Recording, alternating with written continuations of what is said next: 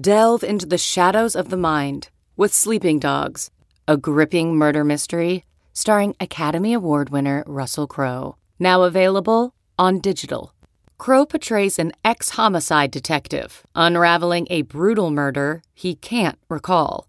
Uncovering secrets from his past, he learns a chilling truth. It's best to let sleeping dogs lie. Visit sleeping dogs movie dot com slash Wondery to watch Sleeping Dogs, now on digital. That's sleeping dogs movie dot com slash Wondery. CarMax is putting peace of mind back in car shopping by putting you in the driver's seat to find a ride that's right for you. Because at CarMax, we believe you shouldn't just settle for a car. You should love your car. That's why every car we sell is CarMax certified quality, so you can be sure with upfront pricing that's the same for every customer. So don't settle. Find love at first drive and start shopping now at CarMax dot com. CarMax, the way car buying should be. Hi, welcome to the Yahoo Fantasy Football Podcast. I'm Liz. I'm Matt. And today we're talking about Rashad Penny revenge game against America. I mean, a bunch of backup running backs showed out today. We'll tell you which performers were for real and which were just a flash in the pan. Everybody wants to talk about N'Keal Harry's touchdown. And we'll talk about the Patriots players you should actually care about moving forward. Is Carson Wentz good or bad? Could it be that hashtag both things can be true? I see blurg about the Carolina Panthers. Are the Browns gaining some steam? Well, because the Raiders aren't. All of that and more on today's show. Listen up. Hello and welcome to the Yahoo Fantasy Football Podcast. It's Liz Loza joined by Matt Harmon. Matt Harmon joined by Liz Loza. This was an equitable relationship. We've also got Brett Rader and Ragoo producing today, week twelve. Why are you looking at me, Goofy? Yeah, we're having fun, baby. It's week twelve. Can see the finish line. But this was a fun week of football. I saw people coming in kind of hating on this slate of games from a fantasy perspective. And I don't know, maybe it wasn't the sexiest fantasy bunch of matchups of all time, but I think some purely respectable games and takeaways to come out of this week. Respectable, yes, but not particularly electric. I mean, when Brian Hill is getting vultured for the second week in a row, you got people real fired up and angry. I mean, if you were banking on Brian Hill again, like, that that's on you, buddy. That's not on us.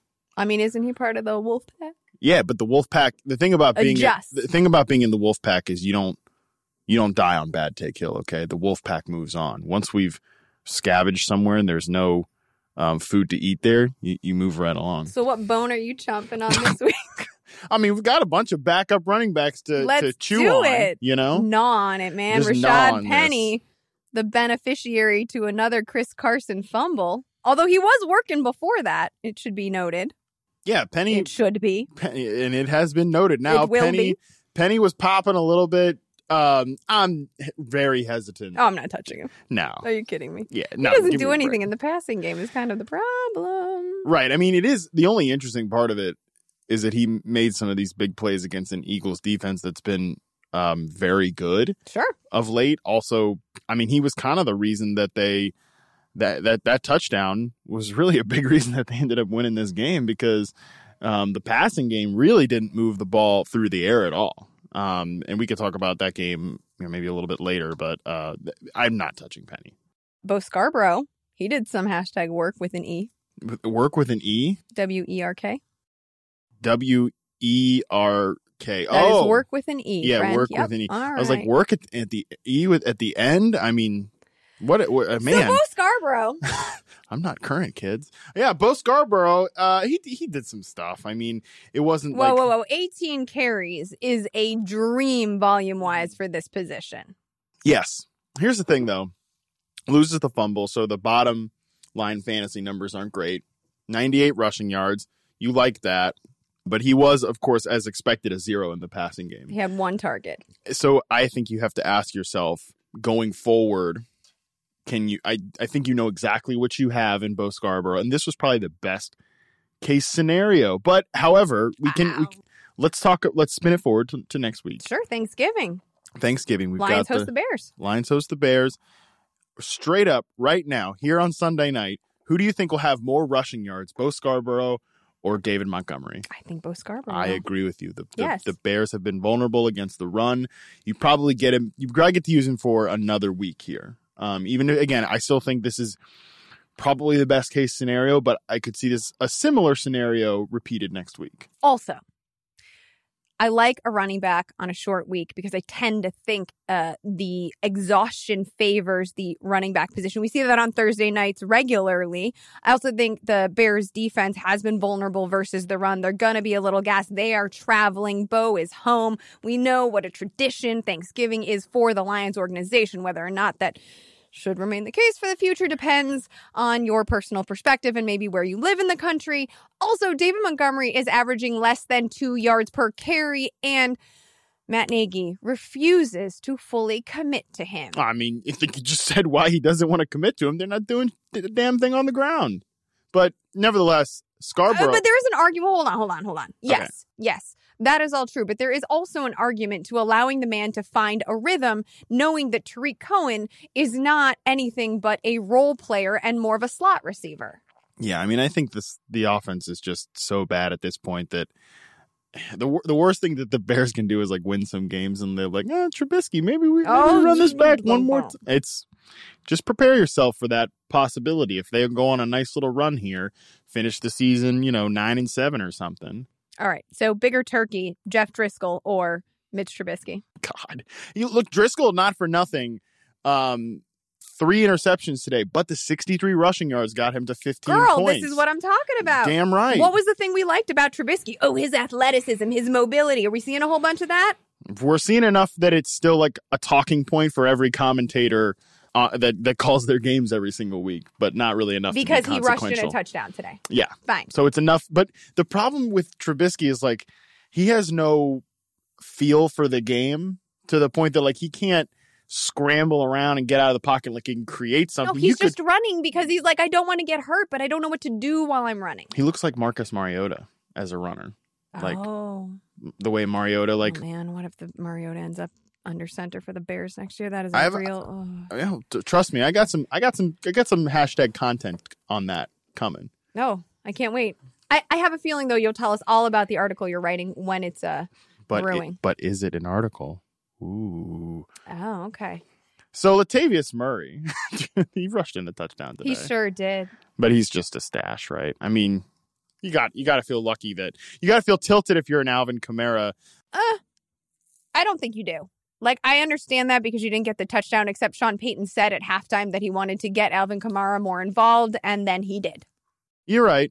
Um, I was really banking on a huge, like, Alvin Kamara type day. And, I mean, fourteen fantasy points, like, that's fine.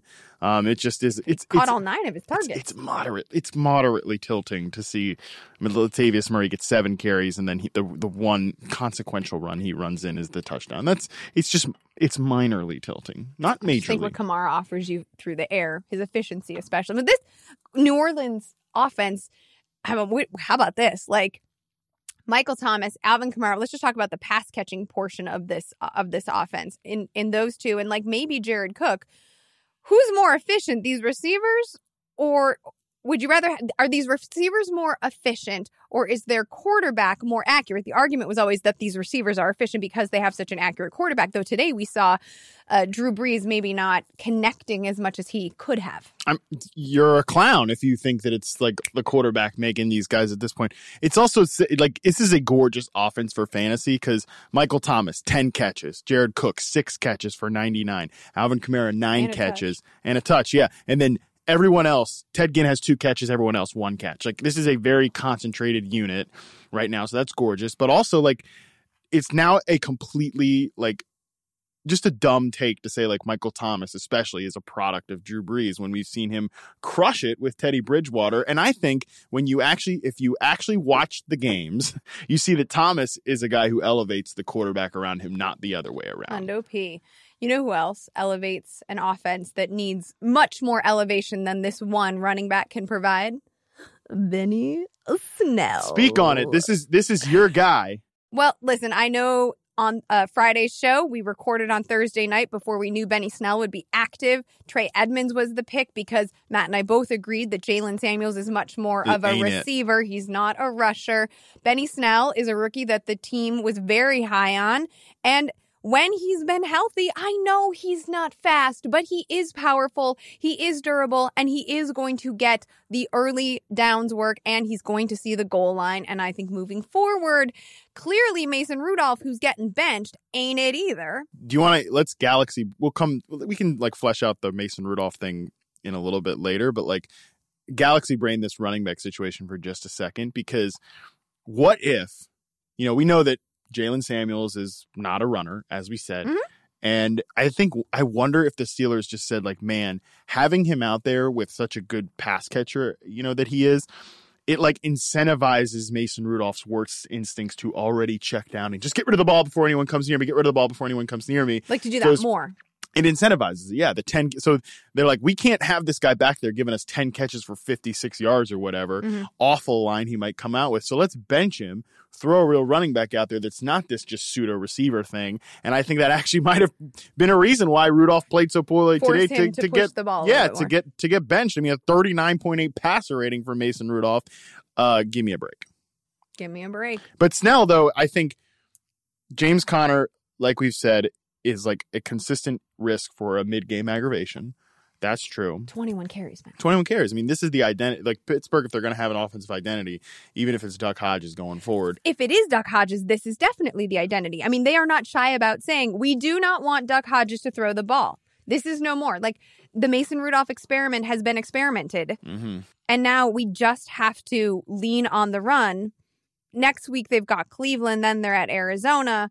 But I still think that volume here is going to lean towards Snell's favor, even if yeah. the offense is not one that you want to be attached to. No, I mean, this is, they're not so bad because of their defense. They're going to constantly be in scripts that keep the game close. And also those two, though, none of those matchups like completely scare me away. Nope. So yeah, I think, I think Snell's a guy that if he starts, Connor, obviously injury notwithstanding, mm-hmm. uh, if he starts, then I think he w- you want to play this guy as like a R B two again, s- similar, sort of similar to Bo Scarborough in a way, um, except sure. that the Pittsburgh Steelers defense is much better than the Lions defense. Therefore, you can count on them keeping the games closer, keeping the game scripts right for a longer term, even if you do like Scarborough on Thanksgiving. Driskel's friskier than Hodges too.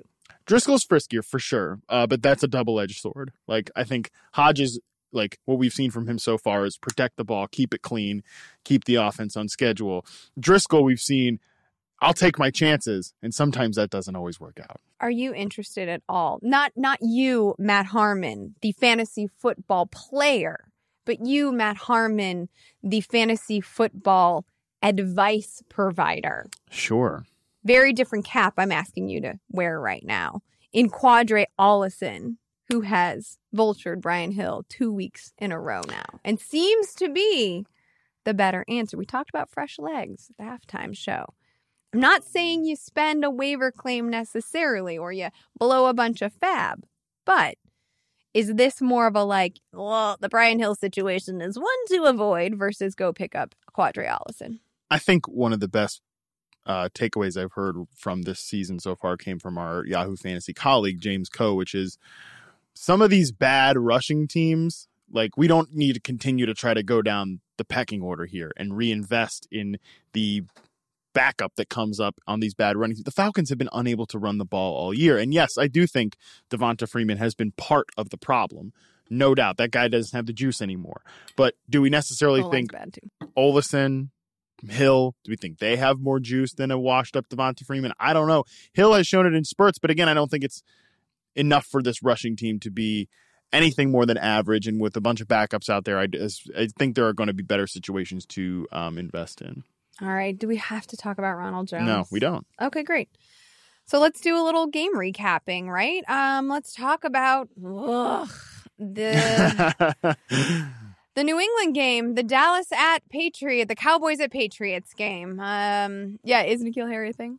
I want to see the snap counts in terms of how much like he actually played, because um, he drew just four targets. Fewer targets than Jacoby Myers. Yep, um, way fewer than Julian Edelman as well. I mean, honestly, it's worth investigating. Um, you know, if you're going to get red zone looks from Tom Brady in this offense, it's solid. But the problem is this offense is just, it's not, it's not great right now. I mean, Dallas had ample chances to win this game if they're, if they were, you know, a little less cowardly.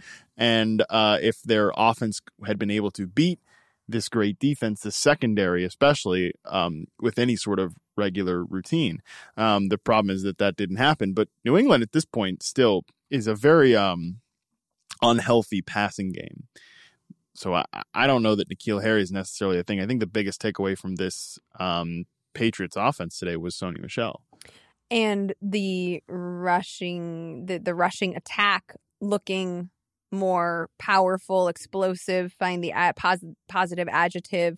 You made a great point on the halftime show about while this offensive line has not been fully realized yet, having Isaiah Wynn back certainly helped at least a side of it. The game-deciding run, where New England pretty much locked in that they were going to win that game by getting a first down, came from a block that Isaiah Wynn made on that left side. And it was a big Sony Michel run down, down that left side of the offensive line. So I think that that was a very big difference for them to have out there. I mean, just not having Marshall. I mean, they still have Marshall Newhouse out there at right tackle, mm-hmm. but this guy's been like passed around every single team and been a problem everywhere. So that's called a journeyman. That is called a journeyman, a veteran journeyman. But it has not been a fun journey for the Patriots having him as a starting uh, left tackle. So Wynn being back, that is huge, uh, especially if Shaq Mason starts to play a little bit better. There's potential for Sony Michel to be a better fantasy uh, commodity down the stretch. I mean, again, still today, eighty-five rushing yards. And in the passing game, it was a lot of Rex Burkhead. I mean, a lot. Two for fourteen well, for Rex, Rex Burkhead. Burkhead bad. One for six, negative six for uh, James White. So you know that it's still like a touchdown or bust play for Sony Michel, but those chances will just be getting better if they do, if they are able to turn to the run game, because their passing game right now is just not good enough to carry the team. Tom, Tom, week, Tom Brady even said as much. Well, he said as much, which is why I think we all kind of expected to see this heading into the game, because if Tom Brady says it's going to go a certain way, it's probably going to go a certain way. But next week, it's going to be interesting to see what Michel and this line as part of that equation can do, because they're at Houston. And obviously, we all know the way to attack Houston is via the pass. Yeah. So it should be made easier in theory. And, uh, you know, obviously, J J Watt is not a part of the equation right now either, and hasn't been for a couple of weeks. So are the Patriots going to be able to play the way they want to play, assumedly based on this matchup next week? Or are they going to have to find a way to lift this passing game? And I think the answer is, like, if they're going to play the, the, if they're going to exploit the holes in Houston's defense, that means Tom Brady's going to be forced to air it out a little bit, but they still have the balance. Yeah, I think, well, the good news is that uh, Houston has and been... And Dorsett should be back. Yeah, Dorsett should be back. And Houston, by the way, has been struggling at all levels all now at this point. Um, you know, they started, they gave up a, a lot of production to Jonathan Williams on Thursday night as well. That Do you want to have, um, yeah, they have extra time to get healthy. I mean, that yeah. was a Thursday night game, and they're going to have a breather for a second to regroup. I got to imagine that that happens. Um, you had, I thought, an interesting take on Jason Garrett. No, I think, I mean, I think it's spot. My issue with talking about Jason Garrett on a week-to-week basis, and I've said this on Cover Three, is like, yeah, I get it. Everyone wants him fired. Yeah, got it. Okay, it's not happening. It's not happening. I do think it will happen this year, because not not because he's ineffective or conservative, but because there are college coaches per the Yahoo N F L podcast, um, which Charles Robinson and Therese Paylor do, and have intimated that, like, Urban Meyer and other college coaches are in, are interested in this job. And that is a window that I feel like Jerry Jones now has, like, an excuse to jump on. And I think also the reason people want to keep talking about Jason Garrett being gone is just because it's been, it, I think it's a lot of wish casting, because this offense shows so much potential to be maximized. And I think Kellen Moore gave us a little taste of it yeah. early in the season. Um, the problem is just that the coaching, the, the head coach adds nothing, like, to the equation. What, what does Jason Garrett do all week besides clap? We know he claps. That's the thing. But um, he does nothing but hold them back. I mean, today they lose because, I mean, I can't, I'm like, as we were talking about this in the green room, I kept thinking about Mike McCarthy. Yeah. And all the reasons that he got canned. And honestly, part of that was obviously Aaron Rodgers saying the things that everybody who was watching the games were saying, right? And maybe, I, I don't know if Aaron Rodgers is a diva. I don't, like, care if Aaron Rodgers is a diva. I think you're allowed to be if you're Aaron Rodgers, to be quite, quite frank. But Dak Agreed. doesn't have um, the reps or years or leverage, frankly, in this moment to... Or the personality, to be to be honest. Like, and that's Dak kind is, of Dak why is he might con- not get paid. Dak is kind of a consummate soldier. To- also, sh- soldiers maybe don't get paid as much as loudmouths. I think in the end, Dak is going to get the money because he's a quarterback. But, I mean, I, I don't know. I think... Did wait, he have a signature moment? Uh, that Randall Cobb The thing, catch, the thing is... That Amari Cooper catch. The Amar, what the Amari Cooper catch it should have been done. At the end. Yeah. That was a nails pass on fourth and eleven from Dak Prescott. And that's what your team is... You, Liz, you talk about when someone who shows you who they are, believe them the first time. Um, Jason Garrett, your defense has shown you again and again what they are, and you haven't believed them yet. This is an offense-first team. Your quarterback has made nails throws on third and fourth and long all season, and he did it again here. Unfortunately, Amari Cooper just doesn't come up with it. Also, it's worth noting, too, anytime I said that I did, it, despite breaking down uh, the Michael Gallup, Amari Cooper potential coverage thing on F F L, and also in my preview article this week, I did note in the piece, whenever we expect Bill Belichick to do something, probably a bad sign when we're all on board with how he's going to cover these two receivers, because Stephon Gilmore trailed Amari Cooper around the field, mm-hmm. and this looked a lot more like Oakland Amari Cooper than Dallas Amari Cooper. But I don't think that that has anything to do with Amari Cooper's efficacy as a receiver or a chain mover. Oh, no, he's just, I mean, this is just a tough matchup. And yeah, it was going to be regardless of what yeah. what um, defensive scheme Belichick employed, though. Yeah, just, uh, again, a big kick in the teeth for to have zero catches. His only two, his only two targets come on the one interception that Dak has, and then that fourth down failure. But while it didn't failure. come via the, like, Gilmore bracketing, blah, blah, blah, blah, blah, the Patriots still did take away their number one receiver and force Dak to use Cobb and not Jason Witten, but Blake oh, I mean, Jarwin. They tried I mean, to use Jason Witten. And I mean, what is the point? We talk about Jason Garrett. What's the point of Jason Witten if he's going to drop two key passes in the game? Like, if he's supposed to be, the, he's he's almost better at Monday Night Football than he is at playing tight end ooh, this deep into the season. Enough. I mean, scorching. enough. Enough with Jason Witten. This, this just, Listen, just terrible. Sometimes you need a veteran presence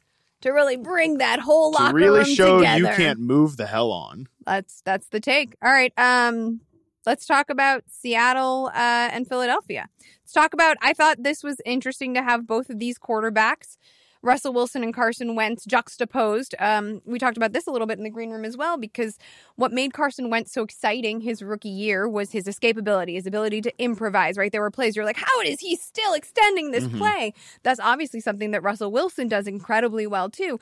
And you want to talk about having a bad offensive line and still managing to connect on throws. Russell Wilson has become the king of that. And yet Carson Wentz, since being injured in his rookie year, doesn't seem to have that fearlessness, that confidence that Wilson does, and seeing those two quarterbacks in the same game, I thought yeah. really made that paradox evident. I completely agree with you. It was really good to see those two lined up back to back like that, because here's the deal. Yes, Carson Wentz is the ultimate both things can be true case here in two thousand nineteen, because no question, his receiver core is a massive problem. I mean, when you're running out J J Arcega-Whiteside, who's shown us time and time again he's not ready yet. Jordan Matthews, on like his third stint with the team, has once again responded to the U Up text. And Greg Ward, uh, well, I mean, like third in team targets of this Greg Ward Junior Yeah, I mean, this is your this is your receiver core. I, I don't think so, and that so that's no doubt a problem. Tight ends and running backs combined to catch twenty-two passes from Carson Wentz today. And by the way, none of those were like big deep balls or anything like that. To this point, Wentz has stacked two games sub seventy-six passer rating and uh, yards per attempt below five point nine in back-to-back games. And it, it's true that that his surroundings are problematic, but it's also true that he is he not is done. He is problematic. And it's not that he's going to be bad forever. It's not that type of indictment. But it's interesting to note, too, you talk about the lack of improvisational, the, some of the misses just outside of structure. Mm. I think of Cam Newton and how they used to relate things to, well, we need to evolve the offense like the Steelers did with Ben Roethlisberger, who was also a similar sure. escape artist, improv- improvisational. Now, this moment has come much earlier for Carson Wentz, but I wonder if we're sitting at a similar uh, timeline here where the Eagles just look like they need an offseason, like a total reboot of this of this receiver core, of this offensive line. And maybe then we look at, okay, how do we start to make life easier on Carson Wentz? I guarantee that is the narrative. Well, I mean, I mentioned the offensive lines because Lane Johnson and Jason Peters were both banged up in this one. And so he is, I almost wish, like, I, I want to see him under that pressure improvise more. Oh, I and agree. I just don't think he, I just don't think he doesn't he, look comfortable in the no. eye of the storm anymore. And I don't know, I mean, I don't know if that's because he's afraid of getting hurt again or, or whatever, but Or or because he feels like he doesn't have the weapons. He certainly doesn't have the speed at his disposal to no. make that happen. It's it's a total nightmare when it comes to, like, the vertical passing game. Um, I mean, for fantasy, like, you can count on Ertz and Goddard to give you, like, a reception-based floor. But there's no, like, there's no, they've been unable to also, like, transition into a big-time running team. Well, Jordan Howard has been hurt. And that's problematic, too, because you'd think, like, okay, this is the time for Miles Sanders, but it's just not all the way there for Sanders. I think that's that's the clear takeaway. Like that, there that, doesn't that, seem to be a full trust in him though either. And I get it. I don't think he's offered enough for you to say, let's turn the reins over to him and he's going to be this great workhorse. No, see, I think that that is limiting thinking. I think that you have to give the guy the shot. You have to give him, like, we always talk about running back being a position of rhythm. We see Joe Mixon getting better and better despite the fact that he has every single odd stacked against him because all he does is get the ball. It's not going to happen for you, Eagles. It's, it's just not going to happen. So why not let Sanders eat and eat and eat and see what he can discover and find out? The problem is uh, with Dallas continuing to fumble away chances. Oh, get out they of here. have they have chance. They sure. have a chance. Sure, so they you're can gonna, easily win the division gonna, and go into the playoffs. And I agree with yeah, you. Like, give a Nealus Jay Ajayi yeah. six carries because I, heaven I, forbid we see you, you lost the damn game anyway. I get it. I get it. But this is the way N F L coaches think. Well, call me. We already talked about the Seahawks. I don't know if you want to discuss Tyler Lockett at all and nah. and why he only caught one ball. He entered this game banged up. And yeah. D K Metcalf also, uh, he almost had a touchdown, right? If I'm recalling correctly, didn't he almost have a touchdown? It's been a long right. day. Um, regardless, the Seahawks come away with the win. And what is the next team we are to? What's the match? Okay. Carolina, New Orleans. Uh, I mean, I think we already talked about this enough. We talked about the Saints, but on the Panthers, I think it's just worth noting Um, what an, inc- like, I think an incredible, like, locked in season that D J Moore is having on a day where uh, Christian McCaffrey runs twenty-two times for sixty-four yards, Lord. two point nine a pop. Um, obviously, he makes some noise in the receiving game with six for ni- sixty-nine and another touchdown. Um, D J Moore gets nine targets, ties McCaffrey for the team lead, and has six catches for one hundred twenty-six yards and two touchdowns. He's really developing. He's a, he's a proof of a player that is not everything that he was as a as a rookie. He's taken steps as a route runner. They've done a lot to accentuate his strengths, which he's always been good in fifty-fifty situations. In tight coverage, he's definitely good at the catch point.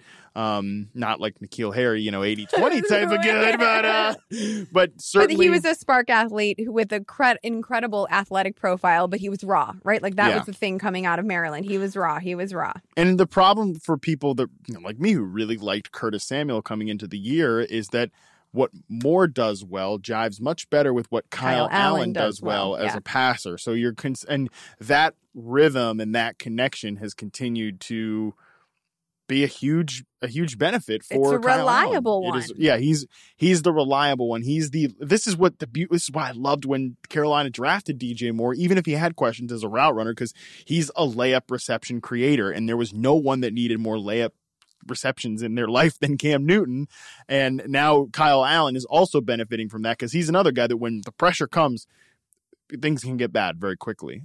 There is no better layup reception creator than Chris Godwin, at least in this first set of games. I mean, he can climb all the ladders and win all the fifty-fifties or the eighty-twenties or whatever you want to call them. And he certainly did that today, uh, caught seven of eight. I love when the I love when they're efficient for one hundred eighty-four yards and two scores.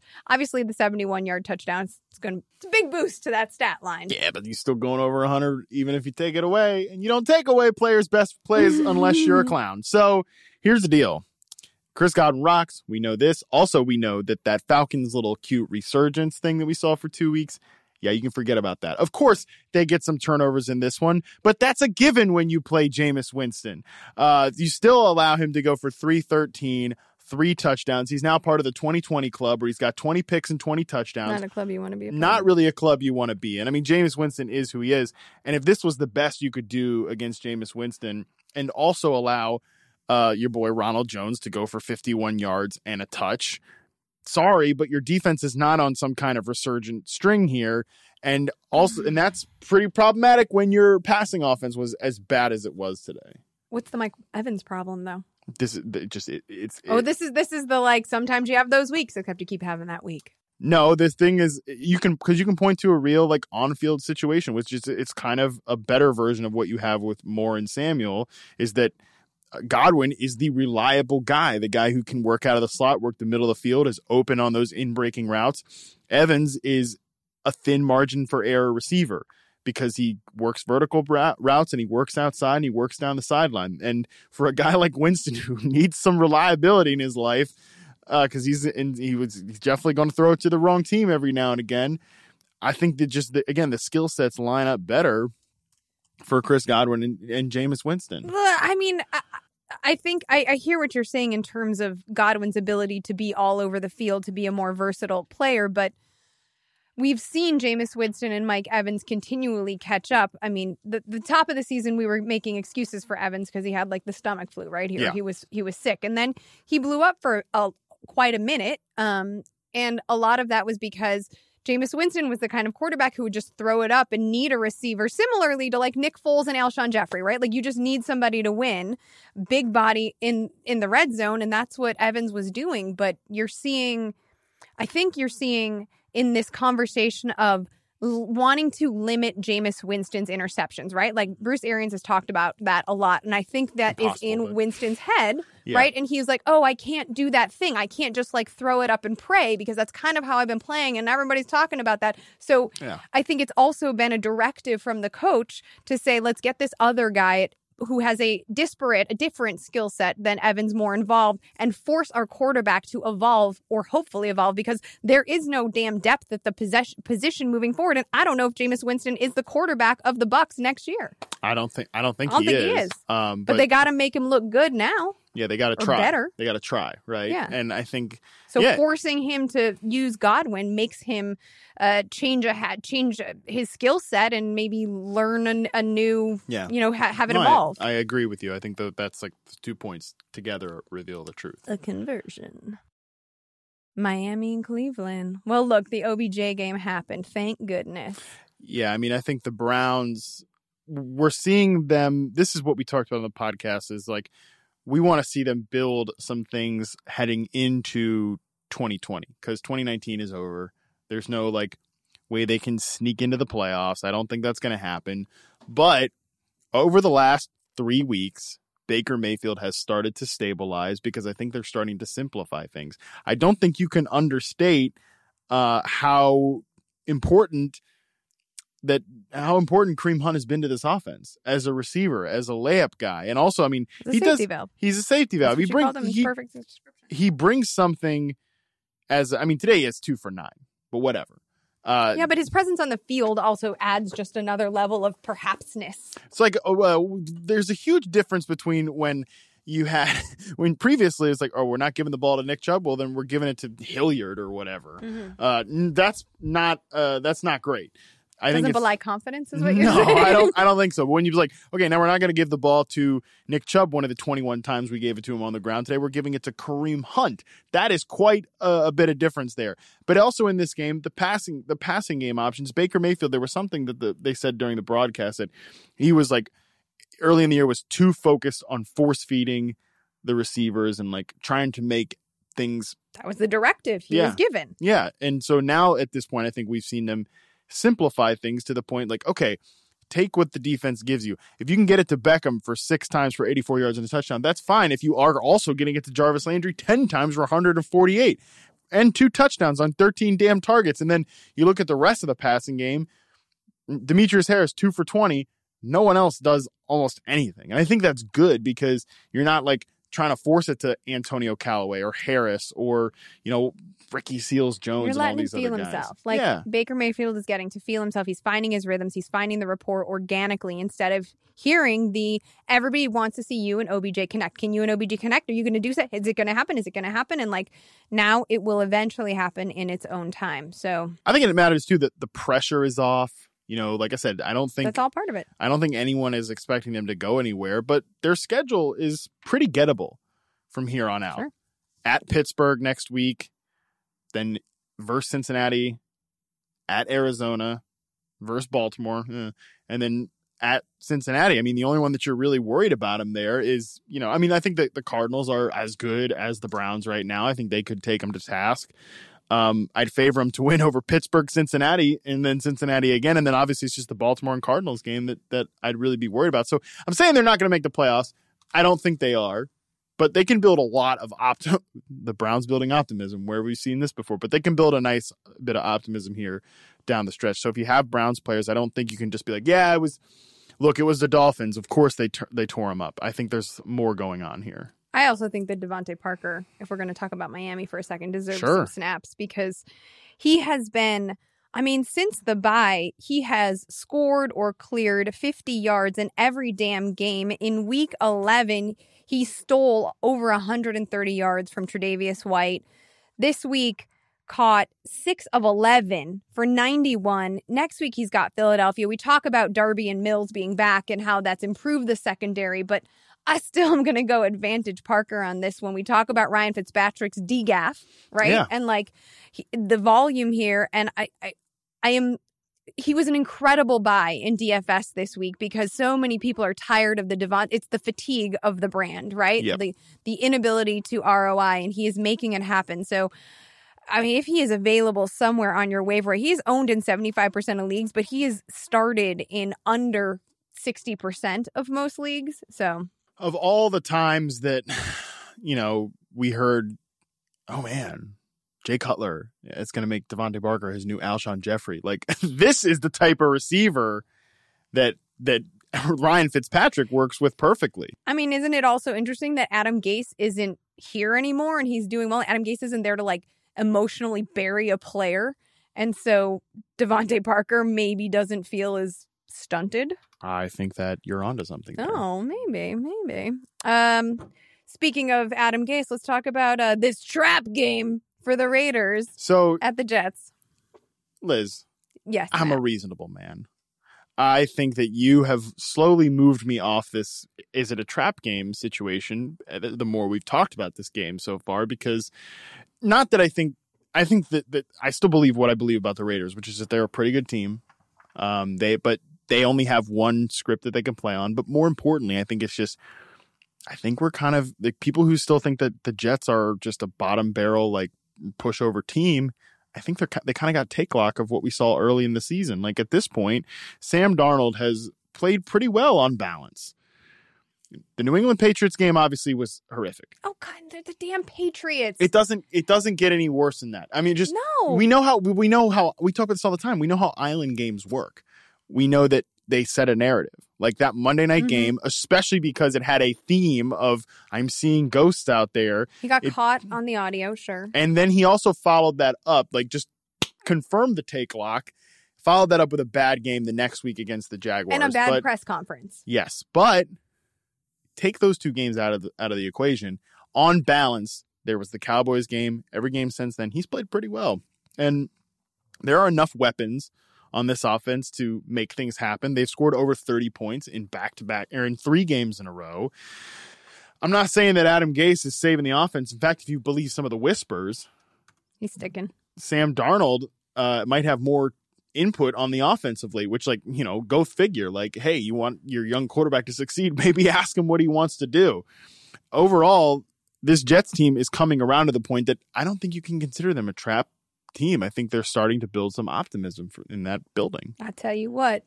Tell me what, Liz Loza. um, they have the Bengals in week thirteen, and they are versus Miami in week fourteen. This is confident stretch for Darnold. Also, Robbie Anderson has scored in back-to-back games. Mm-hmm. I know against Washington, like, you know, one catch is not what you want to see volume-wise, but he did manage to score a touchdown at Cincinnati. Give it to me, people. We talked about how this offensive line was not allowing Sam Darnold to plant his feet and find a receiver like Robbie Anderson, who does what he does. Against the following two teams, though, I fully expect Robbie Anderson to be much more involved, especially because this is these are the moments yeah. you want to get Robbie Anderson involved if you're Adam Gase, because you want this young quarterback, especially if he is taking some ownership of the office and becoming the leader of this team and other players are buying in. Like, you want that from your franchise guy. You want that from the future of this team. Get past the city boy summer mono takes, right? And let him... yeah. Fine, let him have his signature moments. I love that you call it that with Dak. Like, let Sam Darnold over the next two weeks have those, especially if you're going to move some momentum and then have to find buff, as have to go to Baltimore in week fifteen, because that is going to be a challenge. But if you have the confidence of the next two games, of, of, of a month of games, frankly, heading into that matchup, you're going to do so much better. And the narrative heading into the offseason is not going to be nearly as problematic. Even yeah. if Adam Gase is still your damn H C. Which is problematic, most likely. Uh, yeah, no, I completely agree with your take there. I think we did adjust expectations on the Jets' uh, offense especially. And their defense has a clear strength, which is stopping the run. The run. And that proved to be quite a problem for the Oakland Raiders. Who, who can't, are not balanced. Who cannot play left-handed. I mean, Derek Carr... Why is it left-handed? Is that like... Or like with one hand behind your back? Because yeah, most people's most dominant people, most hand people are is right, right hand. hand so sure, you gotta... Okay. Yeah, exactly. So... Um, I don't know. I'm just asking. Yeah, that's a fair question. Um, I think when you look at the Raiders, obviously we know they've been kind of buoyed by their great young running back. Uh, one of the best pure runners in the N F L right now is Josh Jacobs. And is then he one of the best pure runners? He's one of the best pure runners in the N F L. Gets shut down by this run defense. All and by the way, the Jets are stacking points on top of you. Derek Carr has played really well this year. Heading into heading into week twelve or heading into week eleven, he was the best passer rating quarterback under pressure this year. I mean, he's been good. He hasn't seen a lot of pressure because the offensive line has, has played good, but overall, he's still not a guy that I, I trust to elevate the situation around him when called upon. Boom. Totally agree with that. Um, I, I, I got nothing. Uh, you're that said, hold on. That said, you're not sitting Darren Waller, right? Like right. You're going to give advantage, especially given the landscape. Yeah, who the hell are you sitting to, him for? Right. Um, Jalen Richard. My only frustration is why is Josh Jacobs not more involved in the passing I know. game? I know. I, I know. I we don't, know he has the ability. Know. I don't know. That's a confusing one. Right. I, and so maybe know. Gruden looks at this and tries to shift because I don't like Jalen Richard is efficient, but he's certainly not electric. No. Why not give Jacobs the opportunity to be more than just the best, purest rusher, but also have a do it all skill set of the other elite level backs, especially yeah. if your yeah. offense is predicated on hashtag establishing the damn run. Yeah, I don't know. It's weird. It's a weird situation why he's not getting any. The shoulder? But it's been consistent all year. Yeah. There, he's just not running a lot of routes. He's not getting almost any targets. So I, I, I don't know. You know who's getting a lot of opportunities and working with them. Oh. Get ready for some guacamole and ponytail takes, my friend. No one gets that. Uh, Derrick Henry. Matter. Derrick Henry's a stud. He's, he's How do you awesome. not get that, by the way? What do you mean? I mean, you should get at least the ponytail piece of it. He's got a ponytail. Yeah, I think the guac part could be confusing for that people who don't interview Derrick who, who Henry aren't religiously and... consuming Harmon content, which I don't blame you. Uh, listen, Derrick Henry's awesome. You're not going to tell people that he doesn't like guacamole? Like I, yeah, well, okay, so I interviewed Derrick Henry at the go. draft. Now y'all I, know. I, we, it was a Tostitos-sponsored event, so I they figured... Hugged. We, we, we hugged. It was a beautiful... I love Derrick Henry, but... He did his ponytail. He, yeah, I did I did clip his ponytail a little with my right arm, and I was uh, very nervous about that, because if you know anything about Derrick Henry, he... I'm a big guy, but I think he could still pick me up and toss me out the damn stadium. So, nevertheless, very nice guy. Uh, it was a Tostitos-sponsored event. I figured I, to get the sponsorship in, I'd ask him a cute little question about dips, uh and I asked him to rank give me your give me your dip rankings, bro. Guac, queso, and salsa. He went queso, salsa, guac. He said guac is disgusting, bad, that's a bad look, but I'll forgive it because he's one of the best pure runners in the N F L. Yeah, and also he dipped into the end zone twice in week twelve, two in a row two in a row with back-to-back uh back-to-back two touchdown games. He's I mean, it's just like, if you don't like watching like Derrick Henry, you're just I think you just don't like football. I don't know. No, I, don't know I think you have a you. take lock and you don't want to move away from it. I think that's it, because he's a, like he's a blistering runner, and it's the same thing with like these these people that that like dog quarterbacks for, you know, oh, you're just beating up on a bad defense. Yeah, well, like he's beat up on the Chiefs and the Jags, two of the worst run defenses also, in the N F L. Fantasy football is kind of what you want, right? He's, he's averaging like, eight yards a carry. Give me a break. Like he's not just okay, cool. He. he piddled his way to like twenty carries for sixty yards and two touchdowns. No, he like he makes things happen. He makes things happen. He's the he is the engine of the Titans offense. Even if Ryan Tannehill is giving them more stable play, this guy, ah, he's like a freaking joy to watch. He's a joy to watch. He Ryan get, get, he revs is, my engine. I'll say it. He go. I mean, is he the engine of Matt Harmon's offense? I mean, listen, let me tell you what. If Let, I could, tell me what. If I could draft a running back to run in my offense in an ideal situation, I want that to be Derrick Henry, because it looks cool to watch. This massive two hundred fifty pound guy slaughtering people in the open field like little hapless children out there. It's amazing. I mean, on the other side of things, another substantially sized running back also finally found the end zone twice. What is this? Where have you been, L F? All of our concerns on Friday's podcast about how what Nick Foles does doesn't really match what Leonard Fournette does. And lo and behold, you get twenty-four damn carries, so the volume is still there. And then he drops into the end zone twice. Plus, he gets twelve damn targets. I mean, that has been a theme for him all year, and why you've continued to play him in the fantasy no matter what a, yeah. is, is the passing game volume, too. I mentioned he had seven for thirty-four as a receiver last week in that brutal outing, which kind of saved your floor, but nine for sixty-two.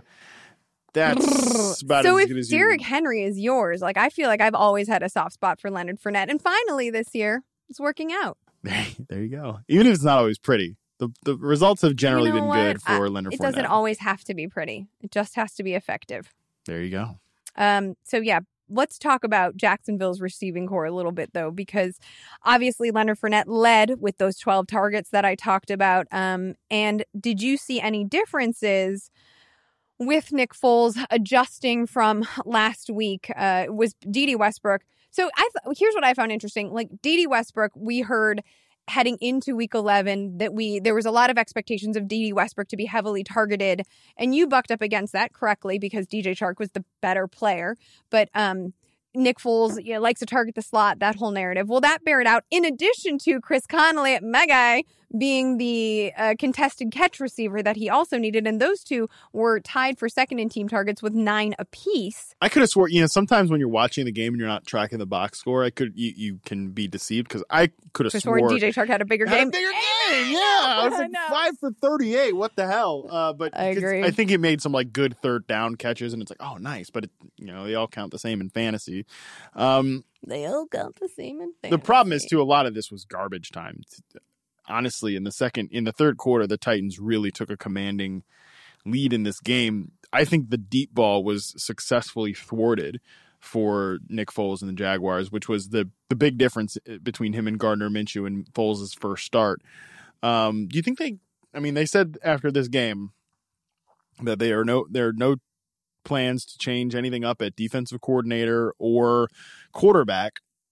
Do you think we see Gardner Minshew before before the end of the season? Record dependent.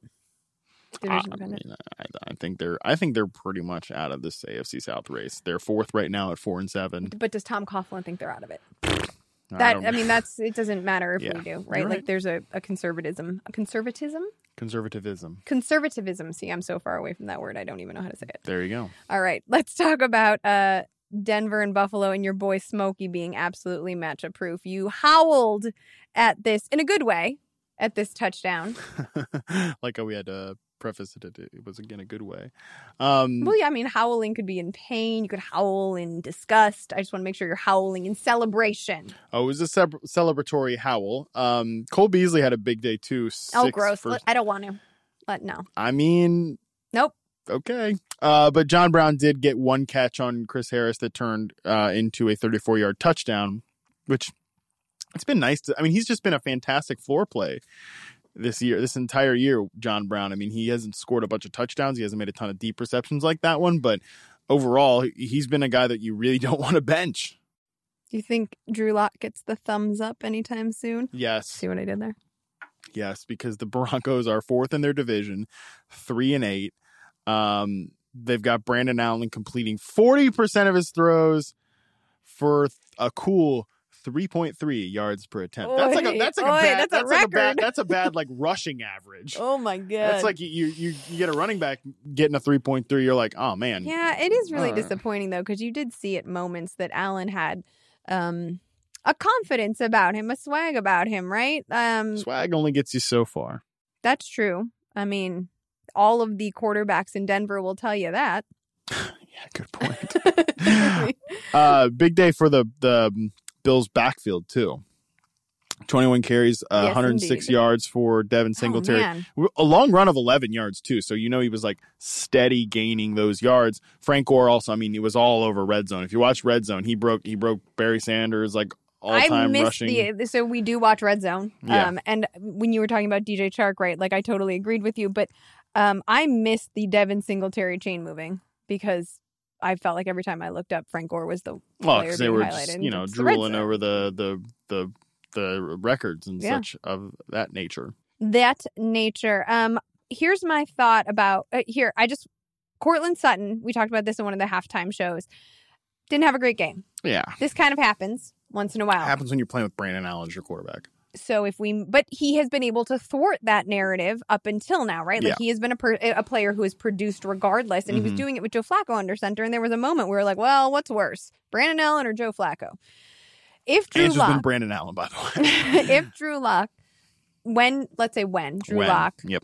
becomes the starter, are you downgrading Courtland Sutton at all, or have all of the weeks before proven to you that he can produce? And that he is a, a player that, despite how boring his tape may be when you are charting him for reception perception, is a player that can drag a quarterback into production. Well, I think that he's a play, he's a player like D J Moore that's taken a big step forward from year one to year two. Like, he's clearly developed. Um, however, I think just with the quarterback change, it's exactly what we've seen here. Like, the floor is removed, but the ceiling still remains. I mean, with Flacco, he was a great, he was never a big ceiling play with Flacco. He was just a really good floor play because he was catching a lot of his targets and he was about consistently clearing seventy yards. I, I think that that floor gets a little sunk out when you're talking about guys like Brandon Allen and Drew Lock. Lock. He wishes he was Andrew Luck. It's a little Freudian slip. Um, I really don't want to talk about Pittsburgh at Cincy, but I think we have to, or do we not? Did we talk about it enough with Benny Snell? Hold on. Yeah. We talked about yeah. Mason Rudolph. Yeah. We don't have to do yeah, this. Yeah, we don't do. have to do this. I mean, I think the only thing I would mention, frankly, is less about Pittsburgh and more about the Bengals. And Tyler Boyd, Tyler Boyd had himself a day. Yeah, he uh, started chirping a little bit about not yeah. getting thrown to. And uh, jumping into the stands after a touchdown and looking good doing it. And like, not just the jump, but the catch. That well, that catch that he had, he had the one one-handed one and yep. then the second one, the touchdown. That was a wobbler from that old Ryan thrown, Finley. Yes. Yeah, that was a wobbling ball going his but way, he but came he down came with down with it. And uh, yeah, I mean, Joe Mixon, like, valiant oh. effort. He had one run that we, we we both commented on. It looked like it was about to go for negative five, and he had, I think, about a gain Spun of nine of yards. It. eighteen carries for seventy-nine yards on the ground. Continues to be curiously uninvolved as a receiver. Um, I mean, Giovanni Bernard's healthy, so they're not going to do it. Great. I'm. I'm. Yeah, I know. This is I know. the facts. This is not the way I would play, call the plays, Zach Taylor. Yeah, no, but I, I think like that was just an epitome of his entire season was like, oh, he's just getting slammed behind the, the, the line of scrimmage, but he manages to get out of it and like make something out of nothing. Refusing to give up. And I think Tyler Boyd, so uh, as we mentioned earlier, the Bengals will host the Jets in week thirteen. So I think Tyler Boyd can stay on this this radar as a fantasy relevant piece. I don't know where I'm going to rank him right now, but I'm certainly playing him at least at a flex and probably as a low end wide receiver too, depending on what my options are. I would agree with that. All right. I'm glad you would agree. Um, anyway, check out our pod on Wednesday in advance of Thursday's Smokin' Thanksgiving slate. And then we'll also preview the Sunday games. You can follow us on Twitter at Yahoo Fantasy. I'm at Liz Loza underscore F F. Available to be followed on Twitter and Instagram. And Matt's handle is also on both platforms at Matt Harmon underscore B Y B. We out.